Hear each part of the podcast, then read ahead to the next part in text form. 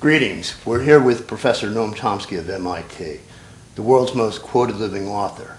And to me, it should make one wonder how censored our media really is. I mean, here, the man is the most quoted living author. He's world renowned in both linguistics and his political activism. And yet, with all these political shows we have on TV, how often have you seen him on? I want to talk today about marijuana versus tobacco. So actually what I'm going to do is not really ask a question, but have a discussion, and I'll, I opened up with that, and I'm going to give it to you there. If you compare tobacco and uh, marijuana, uh, some of the facts are very clear. Um, tobacco is a huge killer. It's uh, one of the major killers there is among drugs. It's far and away the worst.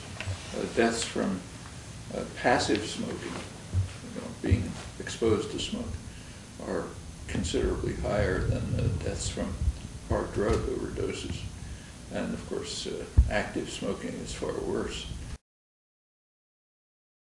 Somebody with nicotine, you can see like maybe they're taking a break at a store and they, they're quick getting that in. Whereas cannabis doesn't seem to have that monkey associated with it. And maybe you could start that uh, with the um, Harry Anslinger, who started that whole uh, crusade That's against this other other plant. story. I mean, what basically happened is that uh, uh, after prohibition was ended, the Bureau of Narcotics had a big staff, huge bureaucracy, had to do something. So they uh, grabbed onto uh, marijuana. And at first there was a, a lot of hysteria about, uh, th- there actually were Senate hearings, but they were kind of a joke. Uh, The, the American Medical Association did participate, but they said nobody has any evidence that this is, that's probably not good for you, but a lot of other things aren't either. It's, uh, no evidence that it's really harmful.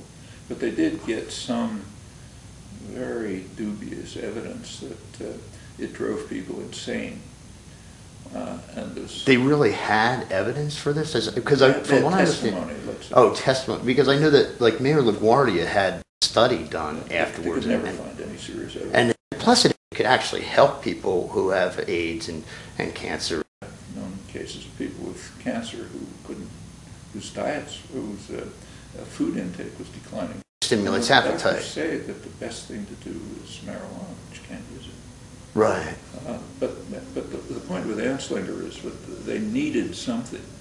They seized on these uh, hysterical claims about driving people insane, you know, those horrible things are going to happen to you. It was not uh, that they had evidence that it was harmful, it was again a class issue. Uh, Marijuana was picked basically for two reasons. Uh, It was used at first by Mexicans, and there was a lot of anti-Mexican discrimination. Right. discrimination. Exactly. And then it was used by, uh, uh, by blacks, black artists in the Harlem Renaissance and so on. This was picked, again, pretty much on class, a class basis. The criminal population is mostly black males, later Yeah, that's black another women, Hispanics. Regarding Obama, he was asked this question, which I have here, at least this came out of, I guess it came out of originally the Globe and Mail, and that's out of Canada? Yeah. Okay. At the beginning of the forum, President Obama stated, quote, When running for president, I promised to open up the White House to the American people, and this event, which is being streamed over the internet, marks an important step towards that goal, end quote. Here's how he answered the, the question. I mean, Yeah. he didn't really even... No, he just made a Answer. joke out of it, yeah. 3.5 million people voted.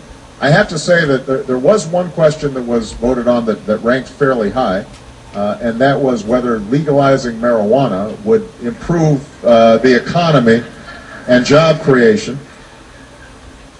And uh, uh, I don't know what this says about the online audience, but, but I, I just want, uh, I don't want people to think that uh, this was a fairly popular question. We want to make sure that it was answered. Uh, the answer is no. I don't think that is a good strategy to grow our economy. So, all right. Hand-picked audience. Obama wasn't asked if he thought legalizing marijuana would stimulate the economy. He was told it would.